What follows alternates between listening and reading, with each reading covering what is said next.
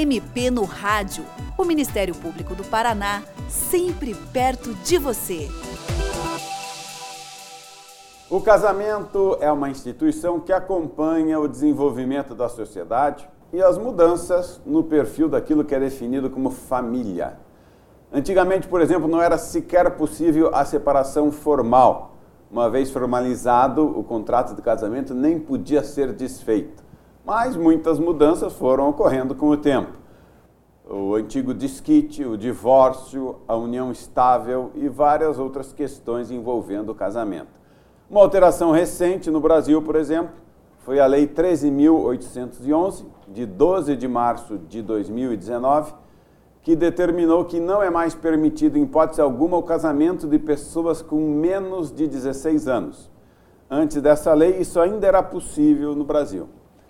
Enfim, essa é apenas uma curiosidade de uma mudança recente na lei. Para falar sobre o casamento, nós recebemos nesta edição do MP no Rádio o promotor de justiça Alessandro Betega Almeida, do Ministério Público do Paraná, que atua com direito de família em Colombo, na região metropolitana de Curitiba. Doutor Alessandro, o casamento é uma espécie de reflexo direto da evolução das relações familiares no nosso país, a gente pode dizer isso?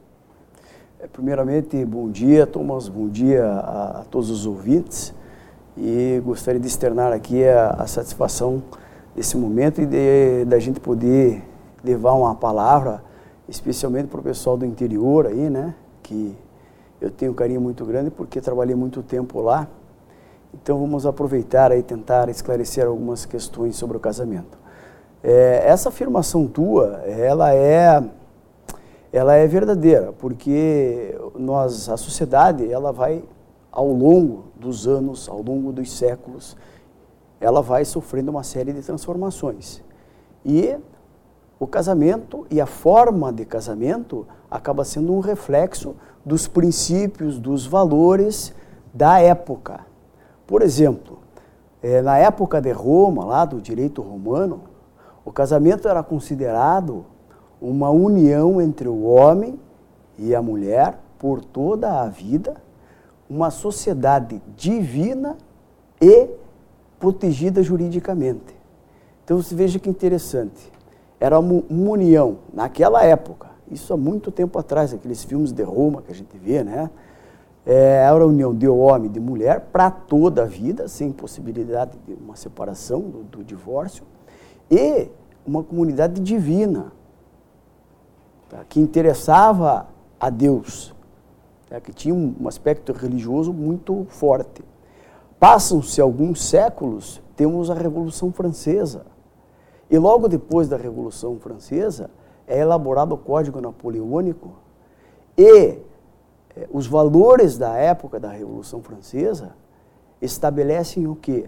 Que o casamento é uma união entre o homem e a mulher para perpetuar a espécie e sob a proteção do Estado. Então veja que aqui continua a questão do homem e da mulher, um interesse na procriação dos filhos, porque para a sociedade era importante ter filho na época, e sob a proteção do Estado. Aqui a questão de Deus, ela é retirada do, do ordenamento, refletindo o que? Novamente valores e princípios da sociedade da época francesa, né? E e, e, acaba sendo uma revolução que se, cujos valores, né, elas, eles vão se espalhar para todo mundo, especialmente no mundo ocidental. E as coisas vão é, se transformando, eu, eu, não digo evoluindo, porque depende do que a pessoa acha que é uma evolução ou não, né? Tem gente que acha que o casamento antigo era melhor, tem gente que acha que as formas de casamento atuais são melhores, depende da pessoa. Mas as transformações existem. E hoje, por exemplo, a, na própria França e também aqui no, no, no Brasil, e a gente vai ver é, daqui a pouco, a gente pode abordar esse tema, o casamento ele já é considerado uma união entre duas pessoas, não necessariamente de homem e de mulher. E, no caso do Brasil, continua sendo, é, desde da, da proclamação da República uma questão que interessa somente ao Estado. não é uma questão é, religiosa. É o que a gente diz o casamento laico. Perfeito. Sobre essa curiosidade da mudança recente da, com a Lei 13.811, que passou a proibir o casamento de pessoas com menos de 16 anos em qualquer caso. Essa alteração parece que veio para proteger os adolescentes, é isso? Como é que era antes? O que, que muda? A ideia é a proteção dos adolescentes. Né? Essa é, é a ideia da lei. E como que funcionava antes? Qual é idade que a pessoa tem que ter para casar? Ela tem que ter 18 anos. Tá? Mas ela pode casar com 16 anos se tiver autorização dos pais. Tá? Então, essa lei, ela vem e estabelece o seguinte, ó, menos de 16, em hipótese alguma, pode-se celebrar um casamento. Tá? Tem que ter 16 anos. Antes dessa lei, havia duas hipóteses, duas exceções desta lei, que é quando havia, é, em relação, decorrente da relação do casal, a gravidez, e para evitar a imposição ou o cumprimento de pena criminal. Então, nessas duas situações, era possível que o que a gente chama de idade núbil sofresse uma flexibilização, fosse seja, quebrada. A menina de menos de 16 anos que engravidava poderia, poderia casar. casar. Poderia casar, inclusive, com o rapaz de menos de 16 anos. Era possível isso aí. Hoje, com essa nova lei, ela é, proíbe esse tipo de casamento. Mas há um dado muito interessante nessa questão. Se veja que a lei ela muda, mas eh, em certos aspectos ela não gera tantas consequências jurídicas, porque vamos a um, a um caso curioso. Vamos supor que por um descuido no processo de habilitação do casamento acaba passando lá e, e a menina tem, tem, no caso o adolescente tem menos de 16 anos. Tá? Esse é um, um, um casamento que ele está infringindo uma regra da lei. Né? No uhum. caso lá, o, o, o artigo 1520 hoje, que foi alterado. É, qual é a consequência disso? Na prática? Na prática. A, a própria lei diz o seguinte: se do casamento tiver resultar a gravidez, esse casamento não pode ser desfeito. Hum. Então, mesmo ele feito com uma irregularidade, com uma ilegalidade, no caso, ele, ele acaba, ele Validado. não, ele acaba é, digamos, convalidado. Uhum. É. E mesmo no caso que não tenha resultado a, a gravidez, só pode pedir a anulação do casamento, porque esse casamento ele é anulável, ele não é nulo.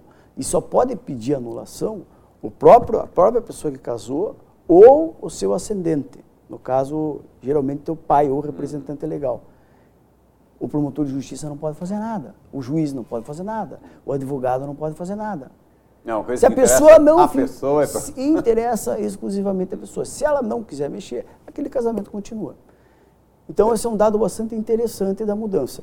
Mas a ideia principal é justamente essa proteção em torno da nossa juventude, né? em torno dos adolescentes. Essa questão criminal era para caso de estupro, seria isso? Era. Essa questão criminal é, decorria é, do estupro. O estupro ele continua sendo, o estupro vulnerável continua sendo um crime previsto no artigo 217A do, do Código Penal, só que é, já havia sido revogado formas de extinção de punibilidade no caso de casamento posterior a um, um caso de, de violência é, sexual.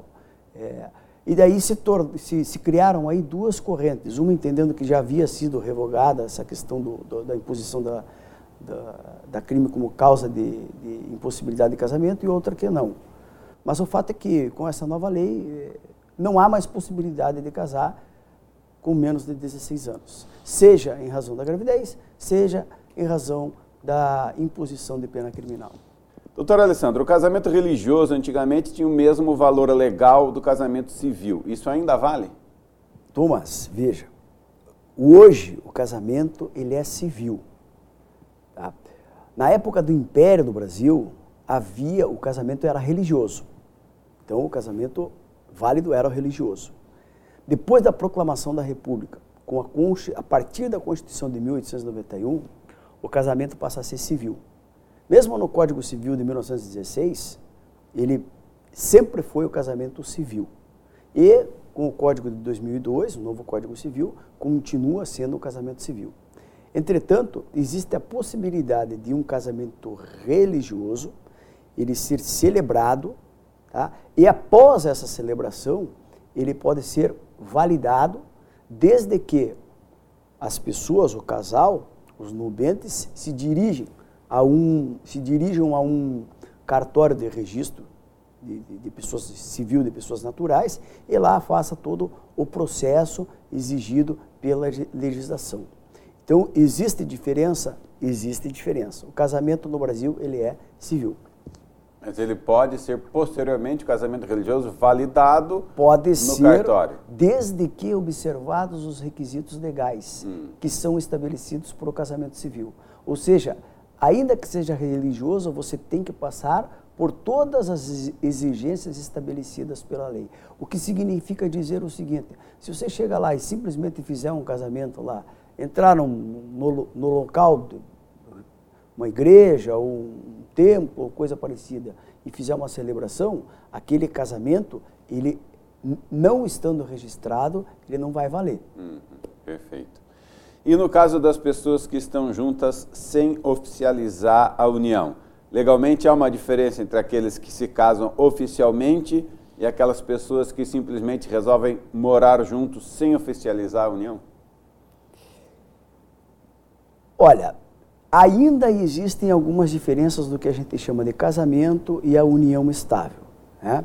A união estável é esse exemplo que o senhor falou, que as pessoas se unem, querem constituir uma família e, e efetivamente acabam, acabam constituindo. Hoje existe é, o que a gente chama de, de, família plural, são várias formas de famílias que existem, como a família monoparenteral, que existe só um pai com os filhos ou só uma mãe com os filhos, o casal que se separa casa novamente, é, aquele o, o, tradicional pai e mãe com os filhos, o casal homoafetivo, homossexual que também tem filhos. Então hoje a gente tem aí uma, uma variedade de entidades familiares, certo? Mas ainda existem previsões no Código Civil que tratam diferenças entre é, o casamento e a união estável.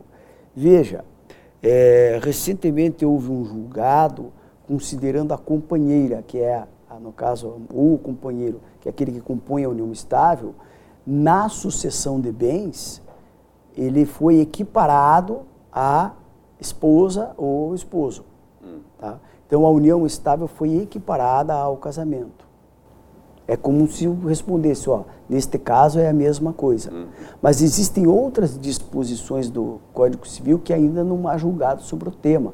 Por exemplo, como, como a gente, quando a gente chama, é, a gente fala da outorga marital ou outorga uxória, que é o quê? Que é a concordância do cônjuge quando você vai vender um imóvel, comprar um imóvel, dar fiança, aval. Essa é um, uma regra que existe para o casamento e não existe para a união estável. Mas a tendência é que seja elastecida esta regra também para a união estável. Hum. Então, sob esse aspecto, a gente pode dizer que o casamento ele dá uma maior segurança para o casal. É, por quê? Porque existe esse tipo de previsão. E com relação à união estável, hoje existe a possibilidade de você chegar num cartório ou perante o juiz e você pediu o reconhecimento daquela, daquela união estável, o que é bastante interessante, porque o que, que a gente vê na prática, Thomas? A gente vê que nos casos de união estável, geralmente, aquela relação ela não está formalizada. E, eventualmente, quando ocorre a morte de um dos dois conviventes, ou quando ainda ocorre uma separação, o que, que é preciso saber, fazer, antes de mais nada, antes de prosseguir toda a questão burocrática da vida? Você tem que reconhecer aquela união estável. E daí você tem que entrar com um pedido de reconhecimento de união estável. Então, é muito comum isso na prática, o quê? Pedido de reconhecimento e dissolução de união estável.